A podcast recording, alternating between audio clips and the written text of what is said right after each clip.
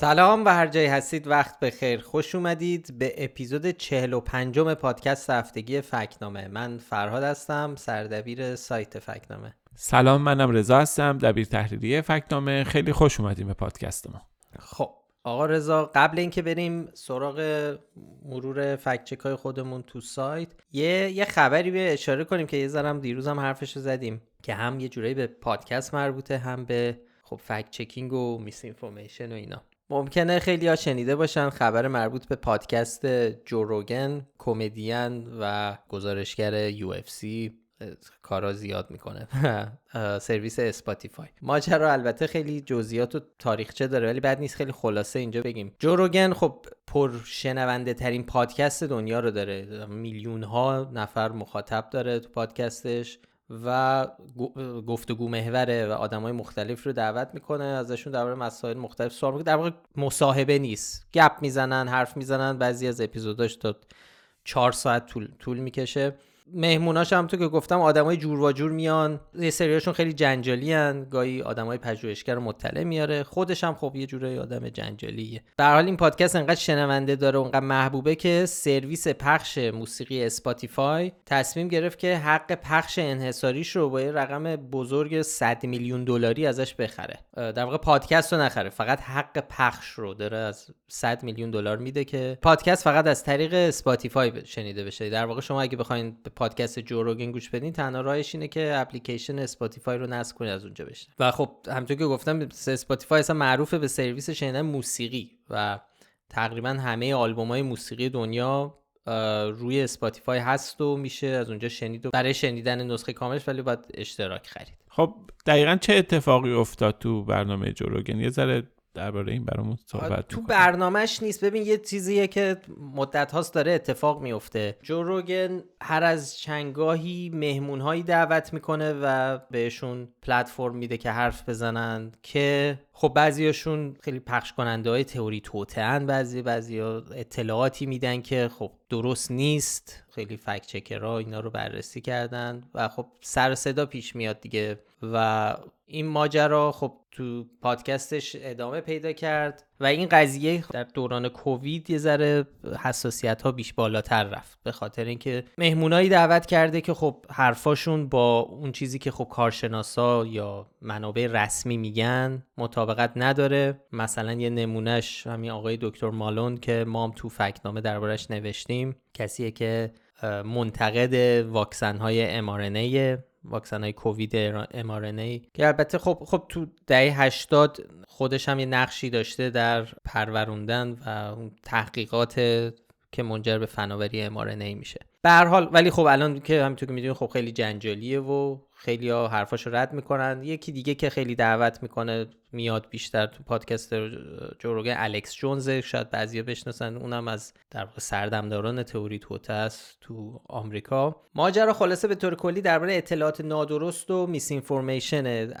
و پخش شدنش از طریق پادکست پرشنونده ای مثل پادکست جو روگن که هنوزم ادامه داره. هفته پیش نیل یانگ خواننده خواننده و نوازنده راک کانادایی گفت که اسپاتیفای یا جای منه یا جای پادکست جو اعلام کرد که اگر اسپاتیفای یه کاری نکنه واسه پخش اطلاعات نادرستی که تو این پادکست پخش میشه موزیکشو از اسپاتیفای می‌خواد که برداره از روی این سرویس. اسپاتیفای هم گفت که باشه آقای یانگ خداحافظ. یعنی به نفع جو روگن آره یعنی جو روگن رو خب تو جو روگن اصلا قابل مقایسه نیست. بزرگی media یی که داره همون یه پادکست اصلا قابل مقایسه نیست با. ضرری که ممکنه از طرف نیل یانگ بهش بخواد وارد شه. حالا این اعتراض به طور کلی باعث واکنش اسپاتیفای شد ولی یه مقدار قوانینش رو تغییر داد. جوروگن هم خودش یه ویدیو منتشر کرد که توش حالا ابراز ناراحتی کرده از اینکه این جنجال ها پیش اومده و گفته که خودش دوست نداره که اطلاعات نادرست منتشر بشه و سعی می‌کنه که کارایی بکنه از جمله اینکه مثلا اول اپیزودهایی که مربوط به کووید یا یه سری مسائل علمی یه توضیح بنویسه که یا بیاره که مثلا شنونده ها در جریان باشن که این حرفایی که قرار بشنون با اون حرفای رسمی یا مواضع رسمی کارشناسا تفاوت داره. خودشون از این به عنوان منبع اطلاعات یا منبع اطلاعات پزشکی استفاده نکنن خودشون برن با پزشک متخصص خودشون حرف بزنن و مشورت بگیرن. به بحث میس اینفورمیشن خب خیلی داغه و میس اینفورمیشن رسانه های دوگانه های خیلی جدی به وجود میاد و بحثش مطرحه توی پلتفرم های خیلی مهم مثل اسپاتیفای قبلا بحثش disinformation توی social media فیسبوک توییتر اینا همیشه جنجالی و خبرساز شده بود. هنوزم هست. و این نشون میده که به هر حال خیلی حساسیت سطح حساسیت عمومی به این موضوع زیاده و یه debate خیلی جدی سرش جریان داره. خب مهمه دیگه. وقتی مخصوصا وقتی اطلاعات نادرست درباره مسائل پزشکی و مسائل بهداشتی باشه خب این دیگه با جون آدم ها داره بازی می‌کنه و خطرش خیلی بیشتر میشه و حساسیت هم همونجور که گفتی خیلی بالاتره. به حال یک جنجالیه که پیش اومده نشون میده یه پادکست چقدر می‌تونه تأثیر گذار باشه چقدر می‌تونه که جنجال درست کنه. خب این حساسیت هم محدود به اسپاتیفای آمریکا هم نشده. مثلا اخیرا شنیدیم که دولت آلمان دنبال اینه که حتی تلگرام رو اصلا کلا ممنوع کنه به خاطر اینکه به خاطر حجم اطلاعات نادرستی که داره از طریقش پخش میشه و خب باعث به خطر افتادن جون آدمام میشه. حالا اینکه درست و غلطیش خیلی دیگه اینجا جای بحث داره دیگه. اینکه ممنوع کردنش آیا باعث از بین رفتن اطلاعات نادرست میشه یا اینکه نه همه اون آدمایی که اونجا دارن کار می‌کنن میرن یه جای مخفی تر این بحث هم هست دور این ماجرا ولی خلاصه فکت چکینگ و میس اینفورمیشن بسیار داره جدی گرفته میشه تو دنیا. خب حالا این مقدمه رو گفتیم بریم سراغ فکت های خود فکت نامه فکت چک اولی هم که می‌خوایم بریم سراغش رضا مربوط به کرونا و سویه اومیکرونه.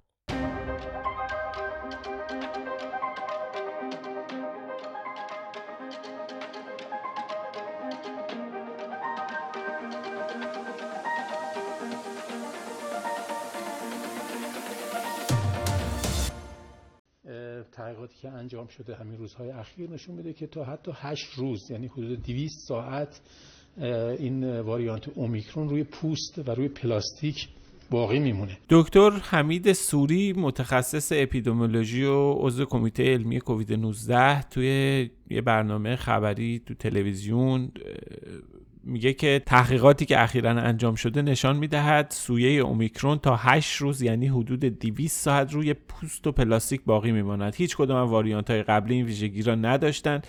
زیر 20 ساعت احتمال زنده ماندن روی پوست و اشیا رو داشتند. خب این خبر خیلی پخش شده بود توی شبکه های اجتماعی. از ما خواستن که اون رو فکت چک کنیم. ما هم بررسی کردیم و بهش نشان نیمه درست دادیم. دقیقا حالا به خاطر اینکه خیلی دقیق نبوده این عدد و ارقامایی که گفته شده ولی به هر حال نزدیک به واقعیت بوده و طبق تعریف ما نشان نیمه درست رو باید بهش می‌دادیم. بله دیگه حالا همونجوری که گفتی بخشهایی از این صحبت درسته. یعنی پژوهشی انجام شده تو این زمینه. یک گروه ژاپنی رفتن سراغ این که ببینن ماندگاری اومیکرون روی سطوح چطوریه. خودشون ولی توضیح دادن که این آزمایش در شرایط آزمایشگاهی خاص انجام شده. یعنی شرایط رو جوری فراهم کردن که ویروس تا حد ممکن ماندگاری داشته باشن. مثلا وضعیت عادی خونه یا یه جای عمومی نبوده. بعد بررسی کردن دیدن توی این شرایط اومیکرون تا 193 و نیم ساعت ماندگاری داشته و فعال بوده. عددهای مربوط به بقیه سویا رو هم تو مطلب نوشتیم که اومیکرون از همه ماندگاریش بیشتره. رضا می‌خوای تو هم یه مروری بکنی رو ماندگاری بقیه؟ ببین نکته ای که آقای سوری گفته حالا کدوم بخوایم بگیم که دقیقا کدوم کجای حرفش دقیق نبوده. یکی یعنی دو... یکی بحث اینه که توی این تحقیقات گفته شده که میزان ماندگاری روی پلاستیک 190 سطوح پلاستیکی 193 و نیم ساعته. روی پوست حدود 21 و یک دهم ساعت در واقع اعلام شده. در مورد اینکه بقیه حالا سویه ها هم بعضیاشون حداقل خیلی اختلاف آنچنانی نداشتن. مثلا میزان ماندگاری سویه آلفا روی سطوح پلاستیکی 191 و 3 دهم ساعت بوده. سویه بتا 157 ساعت سویه گاما 59 ساعت سوی دلتا 114 ساعت و اومیکرون 193 و نیم ساعته. خب یک یکی هم این بوده. مسئله بعدی هم که ناگفته مونده بوده این که این گزارش به حال بخشی از پژوهش های اولیه است. یعنی هنوز داوری همتا نشده پیر ریویو نشده. یعنی یه گروه مستقلی روش تحقیق نکردن که بیان نتایج رو تایید بکنن. مسئله بعدی هم اینه که میزان ماندگاری ویروس روی سطوح دقیقا نشون نمیده که در نهایت چقدر نرخ ابتلا زیاد میشه. چون همونطور که می‌دونیم بحث مسئله انتقال ویروس کرونا یه مبحث جداگونه یه نیاز به تحقیقات مستقل و مفصل داره. با میزان ماندگاری ویروس روی سطوح مختلف حالا لزوما ارتباطی داره یا نداره این بحث جدایی و باید بررسی بشه. خود پژوهشگران تو این مقاله توضیح دادن که در نهایت بهترین توصیه همون چیزیه که سازمان بهداشت جهانی از روز اول گفت یعنی شستن دستها با آب و صابون. لینک ها و عددهای دقیق و اینا همه تو مطلب سایت هست لینکش رو تو بخش توضیحات پادکست می‌ذاریم. اگه علاقه داشتین می‌تونیم بهش مراجعه بکنیم. خب این از کرونا و اومیکرون یه فکچک دیگه هم داشتیم درباره ایران و انرژی هسته در کتابهای درسی.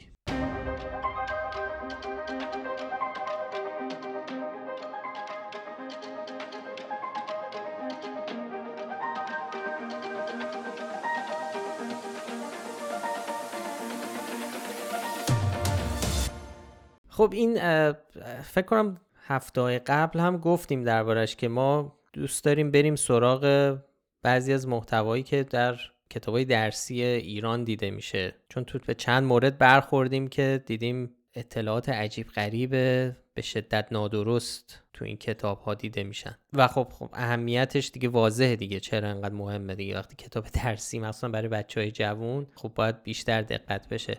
خب اون دوتا رو می‌خوای بگیم چی بود؟ یکی آره یه یادآوری بکن. یه دونه که خاطرات جعلی بود که تو کتاب دین و زندگی به هیلاری کلینتون نسبت داده شده بود. درباره ساختن داعش. بله که اونو بررسی کردیم. یکی دیگه هم یه مطلب یه نقل قول جعلی بودش از روزنامه های آمریکایی درباره هجاب که تو کتاب پیام های آسمانی منتشر شده بود. تو یکیش گفته بودن که پلیس نیویورک قرار گشت پوشش تشکیل بده. تو یکی هم تعریف کرده بودن که هجاب چه چیز خوبی و برای زنان امنیت میاره. و باعث میشه که بتونن برن بیرون و تعریف تعریف که جفت اونا رو ما بررسی کردیم و کاملا جلی بوده. این سومی هم از کتاب شیمیه. درسته؟ بله شیمی پایه دهم میشه دوم متوسطه. خب تو این کتاب یه جایش توی مبحث غنیسازی نوشته که حالا من نقل قول می‌کنم.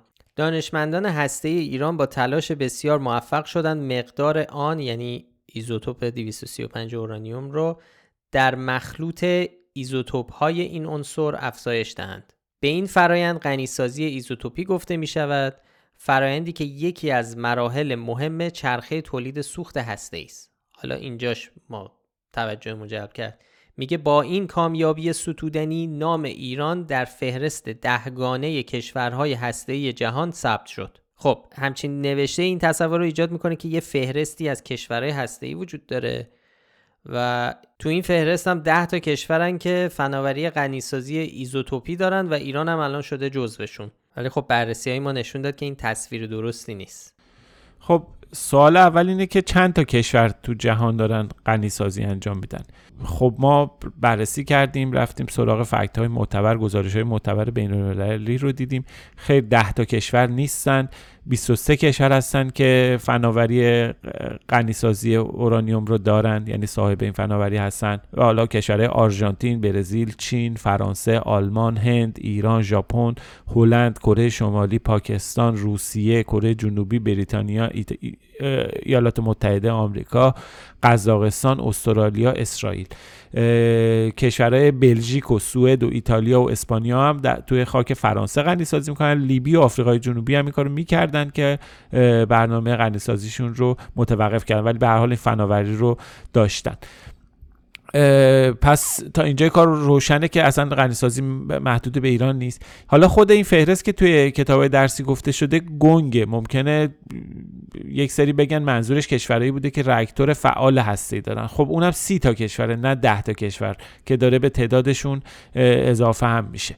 حتی اگه بگیریم شاید منظورشون کشورهایی بوده که بمب هسته ای دارن یا سلاح هسته ای اونم نه تا کشوره که ایران که خب تا این لحظه جزوش نیست. یعنی به هر حال ما هر جور حساب کردیم یه لیست ده تایی از کشورهای اتمی وجود نداره که ایران هم جزوش باشه. یه بخش دیگه هم این متن گزارش ما داره. درباره واژه دانشمندان اصلا عنوانش هست ابهام زدایی از عبارت دانشمندان از واژه دانشمندان. که به هر حال بحث حالا ما می‌توانیم و اینا هست اینکه دان... یعنی مطرح کردن این بحث این ممکنه تو ذهنی تصور رو ایجاد کنه که دانشمندای ایرانی موفق شدن چنین کاری رو انجام بدن. خب نه این نیست. این ایده غنیسازی به طریق سانتریفیوژ خب از سال 1919 به صورت نظری مطرح شده. 1934 به صورت عملیاتی در اومده. این به حال این چیزیه که وجود داشته. ایران هم حالا به یه طریقی بهش دسترسی پیدا کرده. حالا ماجرا داره بحث پیدا کردنش و چجوری حالا نسل دوم سانتریفیوژ پاکستانی از طریق لیبی به دهه 1980 به ایران منتقل شده. اینا اینها بحث مفصلی داره. ولی در بهترین حالت اتفاقی که افتاده خب تکنسیان های ایرانی کسایی که کارشون مهندسی اون رو صنعتی کردن. یعنی بحث دانشمندا عملا فناوری جدیدی رو کشف نکردن یا کار خاصی رو انجام ندادن. بیشتر تو هیته تکنیسیان ها و بحث مهندسی و اینها بوده تا بخواد بحث دانش هسته ای باشه. در واقع دانشی و یه تکنیکی که اجرا می شده رو اجرایی کردن. بله دقیقا همینطوره خب اینم مختصری بود از این فکت چکی که ما رفتیم سراغ دوباره کتاب های درسی. بازم یه بار یادآوری بکنیم اگر کسانی که گوش میدن تو کتاب های درسی چیزی دیدن که به نظرشون جالب اومد و سوژه خوبی برای فکت چکینگ بود به نظرشون احتیاج به بررسی بیشتر داشت حتما برای ما بفرستید. ما داریم سعی می‌کنیم بیشتر متمرکز بشیم روی کتاب درسی و محتواشون. پروفایل هم درست کردیم براشون تو سایت دیگه. پروفایل اصلا کتابای درسی داریم. یه چیزی. آره ایشالله پروپیمون میشه. چیزای مختلف. آره به تدریج این خوبه که اطلاع رسانی هم بشه دربارشون خب شاید تو چاپ های بعدی امیدواریم که تصحیح بشن. خب بریم سراغ یه فکچه که دیگه. اینم هیجان انگیزه این یکی دیگه از کرونا و پادکست الان رسیدیم موجودات فرازمینی. این دفعه درباره مومیایی های سنگشتی که این روزا تو شبکه اجتماعی دربارهشون صحبت شده.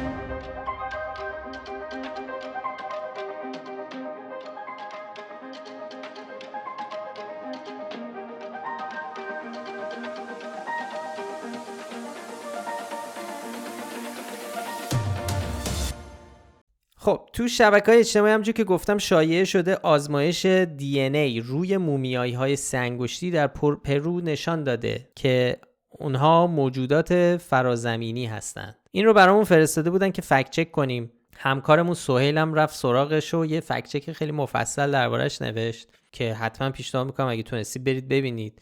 سوال در واقع این بود که این حرف از کجا اومده؟ منبعش کیه؟ ماجرا از چه قراره؟ و اینجور سوالا. خب حالا من می‌گفتم میگم مومیای شیش انگشتی. من می‌گفتم فکر آره خب به حال دو تا دستشون با هم میشه شیش انگشتی. حالا ما تا اونجا که عقب رفتیم خب رسیدیم به اینجا که این شایع چهار سال پیش تو خیلی از رسانه ها و خبرگزاری های رسمی تو ایران منتشر شده. روزنامه ایران ایسنا مشرق نیوز اقتصاد آنلاین رکنا خبر آنلاین روزنامه خراسان باشگاه خبرنگاران جوان سایت تابناک همه اینا یه لخره این مطالبی اون موقع منتشر کرده بودن اواخر سال 96 که توش تصاویری از مومیایی نشون می‌داد که انگشتای دست و پاشون سه تا بود اندازه انگشتاشون خیلی بلند بود اصلا با شکل و فرم انگشتای آدمیزاد فرق داشت. و اینجوری مچاله شده نشسته در واقع. آره. حالا تصاویری که منتشر شده یه شبیه انسان گونه است انگار ولی انسان کامل یه فرقایی داره که جمجمه کشیده ای هم دارن. خیلی آره عجیب غریبه آره حالا تو عکساشون توی مطلب هست. سر بزنید ببینید. خب ما یه ذره عقبتر رفتیم ببینیم این خبر از, از اینا از کجا آوردن. یعنی خبر ایرنا روزنامه ایران و ایسنا و اینا از کجا اومده؟ خب یه سری سایت های خارجی رسیدیم دیلی میل گزارش دربارش منتشر کرده بود و اینها. ولی باز عقبتر رفتیم ببینیم اصل ماجرا از کجا آمده. اصل این خبر. یعنی خبر اینکه مومیای سه‌انگشتی در پرو موجودات فرازمینی هستن منبعش می‌رسه به گزارشی که توی خبرگزاری روسیه اسپوتنیک سال 2018 منتشر شد. اونجا فردی به اسم کنستانتین کروتکوف که یه سابقه طولانی هم در زمینه ترویج امور عجیب غریب و فراتبی داره ادعا کرده بود که مومیایی که او مطالعه کرده انسان نیستن و ساختار آناتومی, آناتومی متفاوتی نسبت به انسان دارن. خب چیزی که الان می‌دونیم اینه که حرفای آقای کروتکوف مبنای علمی ندارن. به اضافه اینکه اصلا اصالت مومیایی هایی که درباره اونا صحبت میشه تایید نشده. یک گروهی از پژوهشگرا میگن که این مومیایی ها احتمالا از کنار هم قرار دادن اجزای جسدهای مختلف سرهم بندی شده. و گفته میشه که یه قاچاقچی اشیاء باستانی در ناسکا تو در کشور پرو به نام ماریو در این تقلبات دست داره. حالا جالبه تو منابعی که سایت های فارسی بهشون اشاره می‌کنن توضیح داده شده که ماجرای اصلی چیه. ولی تو ترجمه فارسی اون بخشا رو اصلا ترجمه نکردن. مثلا روزنامه ایران خبر دیلی میل رو در این باره برداشته ترجمه کرده. دیلی میل تو همون اول خبر نوشته که این ادعا حقه است که توسط جامعه علمی رد شده است. ولی خب روزنامه ایران اینو ترجمه نکرده.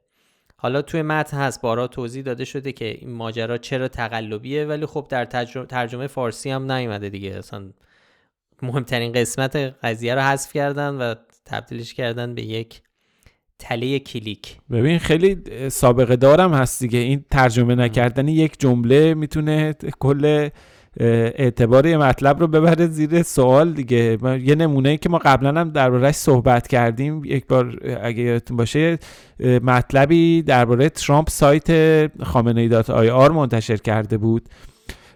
به نقل از در درباره اینکه داعش رو آمریکا ساخته.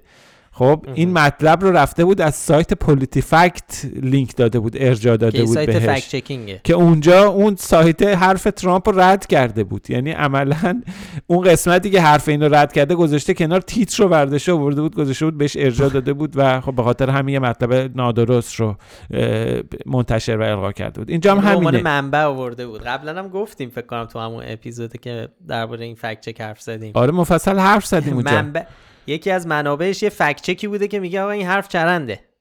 آره. خب شما این حرف چرنده رو ورداری بذاری کنار. خب کلا انگار اصل قضیه رو برداشتی اصل قضیه رو یعنی یک خبر یک خبر منطقی یعنی اینکه یه چیزی کشف شده. دانشمندان میگن این حقه است. خب این یه خبر خیلی درسته. خب یعنی شما میگین یه همچین اتفاقی افتاده. کارشناسان نظرشون اینه و به این نتیجه رسیدن. بعد شما میرید اون تیکه کارشناسا رو بردارید یه خبر معمولی رو تبدیل آنن تبدیلش کردیم به یه فیک نیوز دقیقا. به یه خبر جعلی. فقط با حذف یک دو خط از اون مقاله. دقیقا همینجوری که میگه. حالا البته خیلی هم اینجا تو این یه مورد روزنامه ایران خب رفته از سایت دیلی میل برداشته. خیلی دیلی میل هم خیلی این جور مطالب زیاد منتشر می‌کنه. حالا کنارش لابلاش هم یه بله، چیزی می‌نویسه. این رو رد کردم. دیلی میل هم دست بله بله. طولانی ید طولایی داره تو انتشار اینجور بله. اخبار و اینا. خب برداشتن خیلی بهش رفرنس داده میشه تو شبکه های فارسی و خیلی رسانه های حالا سایت های خبری چیز حالا منظورم خبرگزاری ها نیست. و اونا اونا هم خیلی وقتا می‌کنن. حتما زیاد دیدن مخاطبای ایرانی که تو خبرهای خبرگزاری های فارسی و سایت های خبری همش به نقل از دیلی میل دیلی میل خیلی زیاد تکرار میشه به خاطر اینکه خب همچین خوراک خوبی درست می‌کنه واسه اینجور محتوا حالا جالبه حالا اینجا که روزنامه ایران رفته از دیلی میل برداشته خب از دیلی میل که خبر برمیداری با احتیاط باید برداری. ما هم باید با احتیاط ببینیم. ما جای خودمون شاخکامون آره میجنبه وقتی می‌بینیم. آره منبع دیلی میله ولی حالا از دیلی میل برداشته اون خطایی که دیلی میل دیگه از سر ناچاری مجبور شده بنویسه این رو دانشمند رد کردن اون خطا رو تو ترجمه اونم نیورده. خب نتیجه این شده که توی ارگان روزنامه ایران که ارگان رسمی دولت جمهوری اسلامیه خبری منتشر میشه که موجودات فرازمینی مومیاییشون در پرو کش شده که کلا خب این خبر بیپای و اساسیه. ببینید این وقتا مثلا چند بارم گفتیم آدم با خودش باید بگه اگر این واقعا تایید شده بود و مثلا دانشمندا آزمایش ها همه چی نشون داده بود که این موجودات فرزمین آیا نباید خبر اول دنیا می بود الان؟ آیا الان نباید کل تلویزیون ها و همه چی همه چیزشون رو تعطیل می‌کردن؟ خبر از این مهمتر. یعنی یعنی باید پخش زنده می بود از این. خب این این آدم باید یه ذره اینجوری با خودش فکر بکنه. خب اگه واقعا تایید شده بود حتی اگه حالا یه روزنامه نوشته دیلی میل نوشته اگه این تایید شده بود آیا نباید آقا فرهاد چه ساده ای شما؟ مگر اینکه ببین مگر اینکه خب به اعتقاد داشته باشی که یک مخفی کاری بزرگ و فکر کردی شما میان اینا رو منتشر بکنن خبرای اینجوری رو؟ ساده ای برادرم. همین مگر اینکه به این چیزا اعتقاد داشته باشی که خب دیگه اون دیگه بحث جداییه دیگه. اون اون علاجی نداره واقعا. یعنی کسی که اینجوری بخواد فکر کنه خب هیچی. ختمه به این میشه که خب انسان ها رو ما هم نرفتن زمینم تخته ناسا داره دروغ میگه همه این عکسام فتوشاپه. این واقعا هست. ولی خب این یه, یه روش ساده ایه که من من خودم سالهاست اینجوری استفاده می‌کنم. میگم خب اگه این واقعی باشه این خبر در حدیه که همه چی رو تعطیل کنه در جهان و همه برن سراغ این. و همین که هیچ کس نرفته و اصلا باز تابی نداشته هیچ جا خب این نشون میده که خب یه چیز آره همین که هیچ رسانه ای نمیره دیلی میل میره خودش بالاخره آره چیزی به این مهمی و از اون طرف ول کردن. آقا وراد از اون طرف بحث اینم هست. بحث اسنوپس هم میاد فکت چک می نویسه همون موقع. چندین و چند فکت بله چک بله. نشریات علمی نسبت بهش واکنش نشون دادن. چون واقعا یه شبهاتی رو به وجود آورده بود. البته این ماجرا جدیدم نیست. نه ما اینو گفتیم یا نه. آره مال 4 5 سال پیشه. دیلی میل و اینا مال 4 5 سال پیش دوباره اومده تو شبکه‌های اجتماعی فارس آره. میگم خلاصه هم از اون طرف رسانه‌های درست حسابی نرفتن سراغش. رسانه‌های مشکوک به پخش اخبار زرد و جعلی و اینا رفتن سراغش. و بعد سایت‌های معتبر علمی و فکت چکینگ هم ردش کردن با استناد به کاملا فکت ها و اینها. خب در بله. نتیجه می‌تونیم خیالمون راحت بشه. این خبر اینجوری که میشنویم فیک خب اینم از این. حالا از مومیایی های فرازمینی بیایم برگردیم زمین و بریم سراغ ویدیویی که چند روز پیش خبرگزاری فارس درباره ماجرای مسجد گوهرشاد منتشر کرده.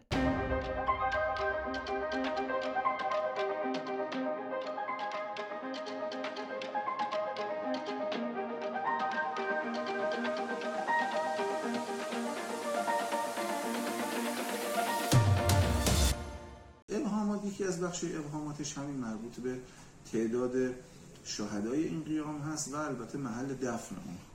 آمار شهدا مهمه ولی نه اونقدر که بخواد به اصل ماجرا باعث وارد آوردن تردید به اصل ماجرا و جزئیات ماهوی ماجرا که حالا میشه راجبش صحبت کرد ضربه وارد بکنه. خب اگه اپیزود هفته پیش شنیده باشید یادتونه که ما دو تا ادعایی که اخیرا درباره واقعه مسجد گوهرشاد در مشهد مطرح شده بود رو بررسی کردیم. یکی درباره پیدا شدن گور دست جمعی کشته شدگان این واقعه و یکی دیگه عدد بسیار بزرگ و عجیب 4000 کشته که مربوط به این واقعه می‌دونن. و اینا رو خب تو شبکه اجتماعی پخش شده بود و خبرگزاری فارس هم روش مانور داد. از اونورم صدا سیما اینو به عنوان یک فکت مطرح کرد. و خب این دوتا رسانه حداقل و به علاوه چند رسانه دیگه خب خیلی به این دامن زدن و ما مفصل هفته پیش دربارش حرف زدیم. خب حالا خبرگزاری فارس چند روز پیش یه ویدیوی منتشر کرده از صحبت‌های یه کارشناس تاریخ اسم آقای جواد رودسری که تو اون حالا بدون که اشاره به فکنامه بخواد بکنه ظاهرا پاسخیه به فکچک هایی که ما هفته پیش منتشر کردیم و چیزایی که دربارش صحبت کردیم.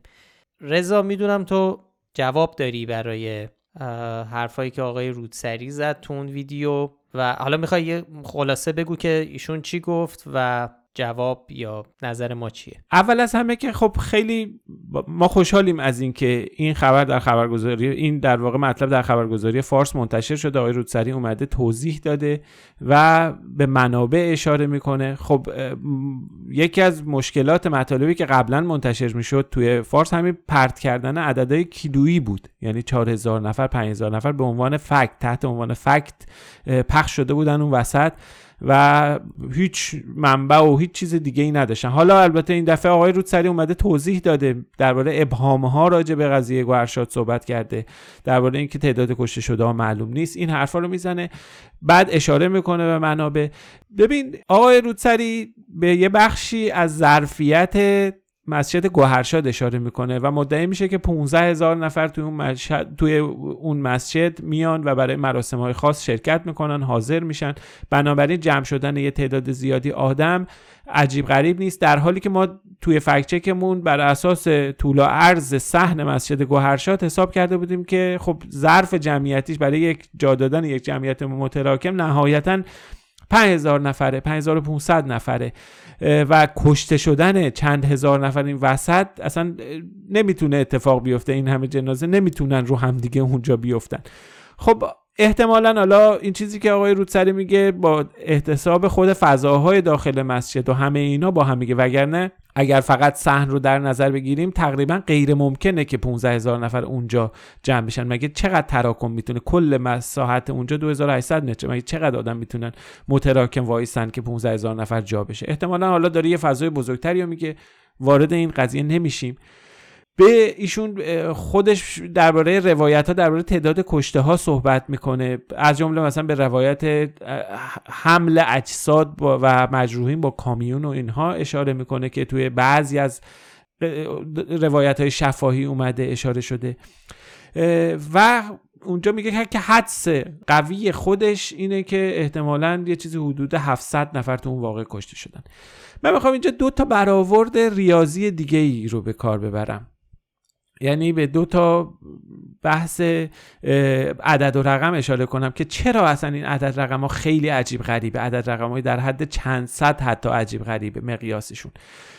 یه دونش اینه که فرض کنیم که این روایت هایی که فلانی از فلانی شنیده یا فلانی با واسطه دیده یا خودش دیده همه اینا که اجساد اومدن با کامیون و اینها حمل کردن اینا درسته.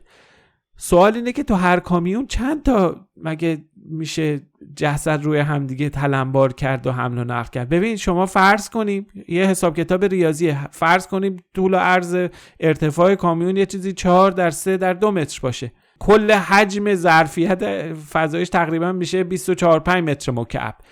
از اون طرف هر آدمو شما متوسط بدنش رو اندازه بگیرید. یک متر بگید قدش.